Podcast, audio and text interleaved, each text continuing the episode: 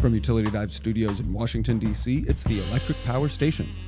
I'm your host, Gavin Bade, and today we're speaking with Department of Energy Assistant Secretary Dan Simmons about what's next for the Office of Energy Efficiency and Renewable Energy. And welcome back to the Electric Power Station. I'm so pleased to be here at CERA Week with the Assistant Secretary for the Department of Energy, Mr. Dan Simmons. Dan, welcome to the Electric Power Station. Thanks for having me, Gavin. Now, Assistant Secretary, you are the head of the Energy Efficiency and Renewable Energy Office at the Department of Energy. And let's just start with the headlines. The president's budget came out this week, and that office was slated for a 70% cut from uh, 2019 enacted levels. Um, can you tell us a little bit, you know, why the why you think the administration chose to prioritize the budget in that way? Uh, there's a there's a number of reasons. One is that there has been uh, dramatic cost reductions in some of our technologies, and uh, so um, that is that's that's one reason. But also wanting to make sure that we are focusing uh, really a laser-like focus on early stage research and development. That that is the uh, that that's a priority for the administration, and um, and you know the reality of any budget is that it is a it is a proposal. It is the beginning of the process. It is sent to Congress. The president obviously has his say. Members of Congress will have their say. They will pass a budget. The president will sign a budget, and then we will work on execution. Absolutely, and you know over the past two years, I think we've seen similar level cuts proposed in the president's budget for the Energy Efficiency and Renewable Energy Office, and Congress has ended up coming back and supporting them. Um, a couple of weeks ago, you told me that you, you were kind of previewing the budget coming out, and you said, you know, well, I had my say about this. We will see what comes out. Um, could you add a little bit more to that? What were you telling your superiors in the administration at the Department of Energy about EERE and that office? Well, I mean, let, let's be clear, clear about a couple of things. I can't I can't really discuss those internal deliberations because there are internal deliberations at DOE. There's also internal deliberations between DOE and the Office of Management and Budget in the in the uh, in putting together that budget. Um, you know, we've we've seen where Congress is mm-hmm. over the past uh, over the past couple years, and uh, that's that's one of the things that I just wanted to make sure that uh, th- that we understood in the in the department because the secretary is going to go to the Hill, um, and we'll have budget hearings, and uh, just want to make sure that the secretary is in a good place for those budget hearings. Yeah, absolutely. I was I was curious about your comment a few weeks ago that you said you made the case for the office, or you said your bit, um, and I was curious about that because, of course, you used to work for an organization, the Institute for Energy Research, that during your time um, as an executive there, as one of their leadership, uh, they called for the elimination of the office that you now head. Um, so I wonder, you know, were you calling for the elimination of the office, or calling for deep cuts when you were talking when you made your case for the office, or you know, did you you know do you support the continuation of of the office at funding levels that we've seen in the past? So I've never advocated the um, for the elimination of the office, me personally, nor have I uh, n- nor have I made that uh, argument internally. Um, yeah. Okay. I'm referring to the American Energy Alliance. They had a 2015, sure. and that's the lobbying arm of IER, your former organization, where I assume, where I uh, remember you were so vice I, president I, I, of, did, of policy. I did, I did work for the American Energy Alliance. That was, I, I did not write that. So mm-hmm. Okay, so you so you do support the the office and its goals and its mission. Well, definitely, we definitely support the the goals and the mission of the Office of Energy Efficiency and Renewable Energy. It is it is by far the the office with I think the best portfolio of any of the uh, of any of the offices in the Department of Energy, uh, because there is. Uh, there's a lot of excitement, there's a lot of interest, there's a lot of change in the technologies that we work on, um, so that there is a lot of opportunity for the for the future. And uh, you know we've we've seen massive change in uh, you know the cost of wind and solar, for example, in recent years, and that is a that is a great success story, and we want to continue to drive those those successes forward so that the American people have greater access to uh, more energy uh, more energy options than they've ever had before at lower prices, and at the same time, uh, cleaner energy sources overall. So, can you talk a little bit more about the shift in priorities from applied research back to more basic R and D? Um, I think that the budget document, the summary that was released, um, referenced that aim when it said that you know when it uh, talked about eliminating ARPA E, the Advanced Research Projects, pro, Advanced Research Program. Pro projects uh, administration for energy. Of course, it's the early stage research for um, largely clean energy. Can you just talk a little bit more about that shift in strategy? So the the administration has been very clear about what it sees as the federal government's role, and that is to focus on early stage research and development on the uh, on the very basic technology that is that is before that you would see uh, much of interest from the from, from businesses. Um, and then one one of the, the, one of the key things that gets left out is that in the OMB document on R and D priorities that gets sent out every year, one of the important things there is that it also says that we need to uh, do a good job working with the private sector, partner with the private sector to get these technologies out of the um, out of the national labs um, and, and into the real world. And I think that that is that is one of the keys is that it is uh, you know there is a that there is a federal role in the um, in the basic research. There's a federal role in the, the, the creation of these new energy technologies. But then we need to do we need to partner with the with the private sector to make sure that the technologies get out into the real world. So that's our you know that those are our marching orders from uh, from the White House. Uh, that said, uh, Congress has other priorities, and uh, it is important for us to follow the congressional direction that that we have. I mean, Secretary Perry has been very clear about that. Um, so we we do focus on early stage. However, it's uh, we also do our best to follow the congressional language that we receive.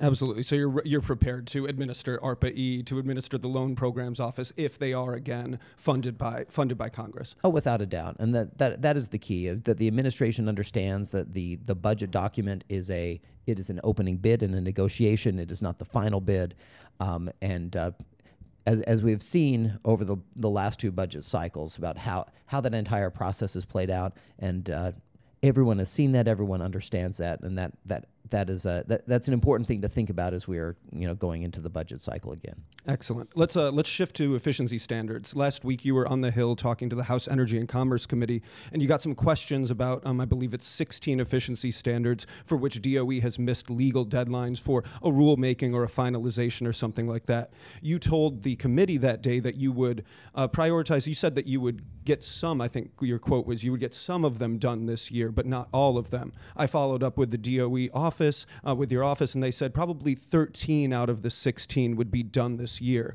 Uh, can you give any more information about you know which ones you're focusing on um, and which ones we might see rolled out first? Well, the the ones we are focused on are the ones in the unified uh, the, the unified agenda that come that came out in fall. Um, the ones that are in the active section and uh, don't have uh, don't have much to say beyond that in terms of the ones that we're focused on. We are we are trying to make sure that all of these, uh, all of the ones that are in the active agenda are released. Um, that, that, that we finish our work because um, as you noted, we do have these legal these legal deadlines. It is important for us to meet them. Um, it's one of the reasons that we worked on the process rule so that we can make sure that we are doing a good job devoting more of our resources to the the rules where there is the bigger bang for our buck, where we have more uh, uh, the rules with greater energy efficiency improvements. Um, so that uh, we do a better job of meeting our legal deadlines. About the process rule at the uh, at that hearing, you said that DOE you said did a calculation and you said that they were you guys were spending about I think it was more than ninety percent of your time on rules that gave you the maybe you should I'll, just I'll, tell me just tell me I'll, that, I'll, yeah, I'll yeah. just tell you what that stat is. So we we did an analysis of rules, and what we found is that sixty percent of the rules we worked on saved ninety six percent of total energy. Ah, so in other words. 40% of the rules that we worked on only saved 4% of total energy use. Um, and the, the difference is is that rules where you save more than uh, 0.5 quads of energy over 30 years, that's the analysis period. If, if a rule saved more than 0.5 quads overall, that, that bunch of rules result in 96% of overall energy savings. And so what our point is, is that, hey, this is some really important data. Let's let's make sure we are focusing on these rules, on these, you know, these the 60% that is giving us 96% of the savings, um, and uh, and less time on the rules where that that that there is less value, mm. um, and particularly because uh, the law requires us to regulate, um, you know, to to imp- to impose new standards where there is a significant savings of energy. So that that's the other point is we are defining what a significant savings of energy is. We think that that will uh, um, help us overall meet our uh, our, our statutory deadlines, but also the substantive standards of, of how we're putting these rules together in a, in a better way overall. Yeah, you got some, I wouldn't say harsh, but you know, um, interested questioning last week from Democrats about why it's taken uh, so long to finalize some of these rules. I know past administrations have had problems as well, but they would say, well, it's been worse uh, in this administration. Why has it taken so long to, to finalize these 16 standards? I believe you have uh, four lawsuits pending because of this issue now.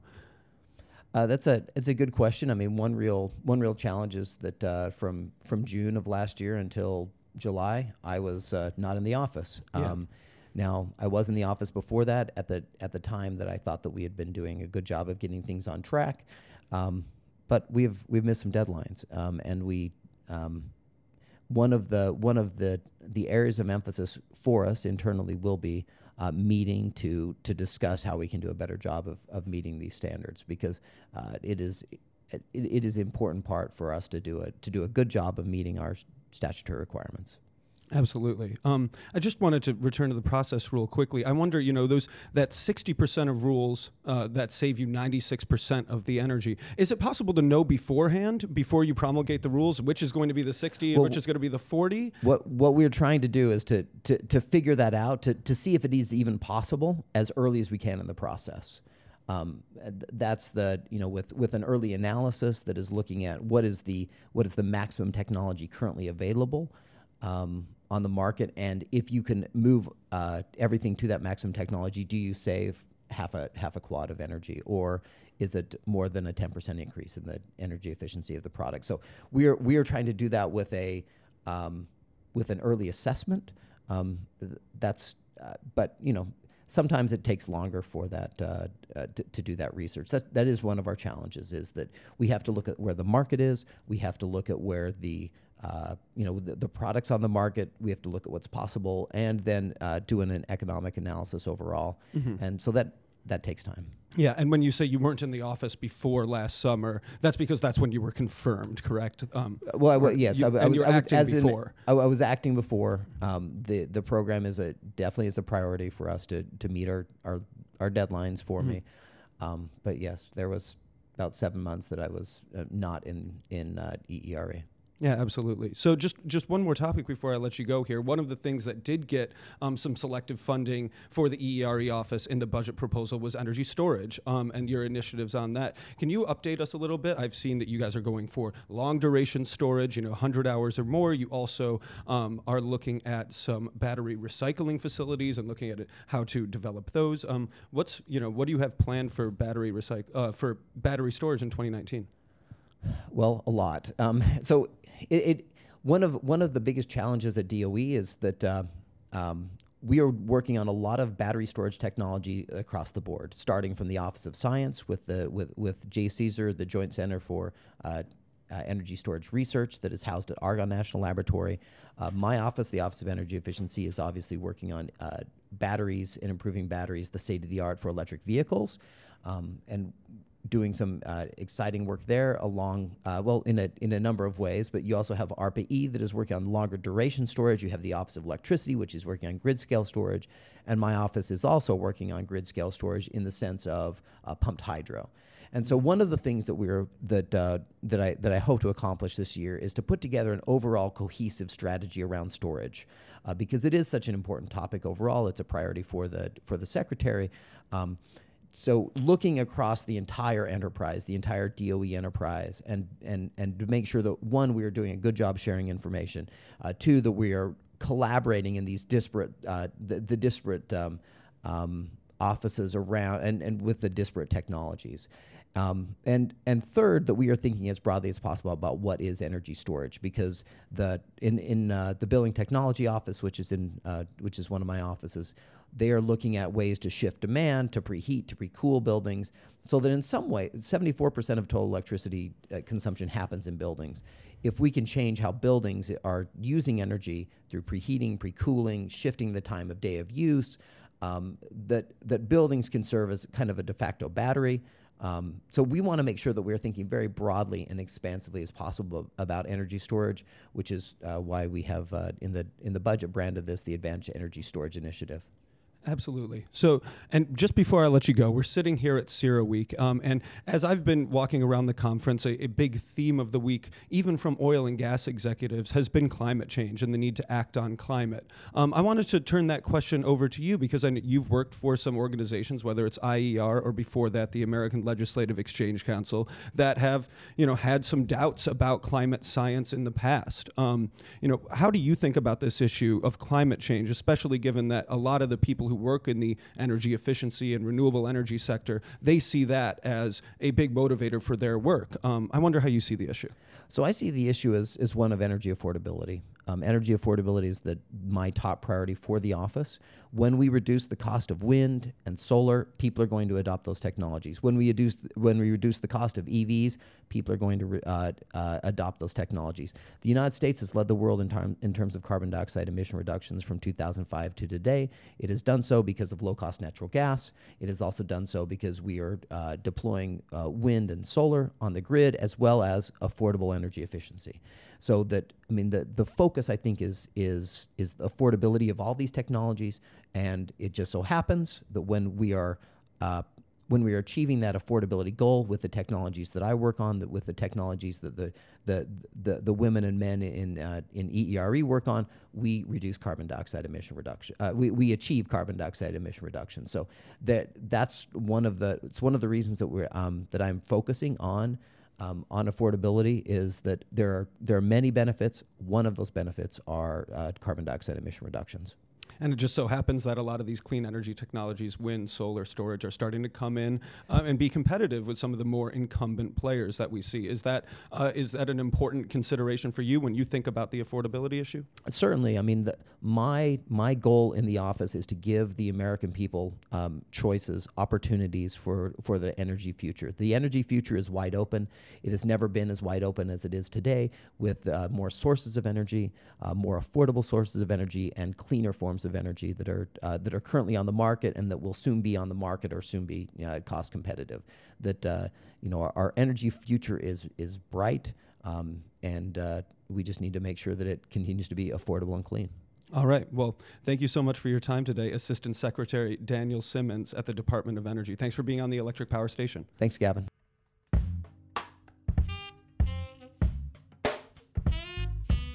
And that's the Electric Power Station from Utility Dive. We'll be back with another episode of EPS in two weeks. Until then, I'm Gavin Bade, and this is the Electric Power Station.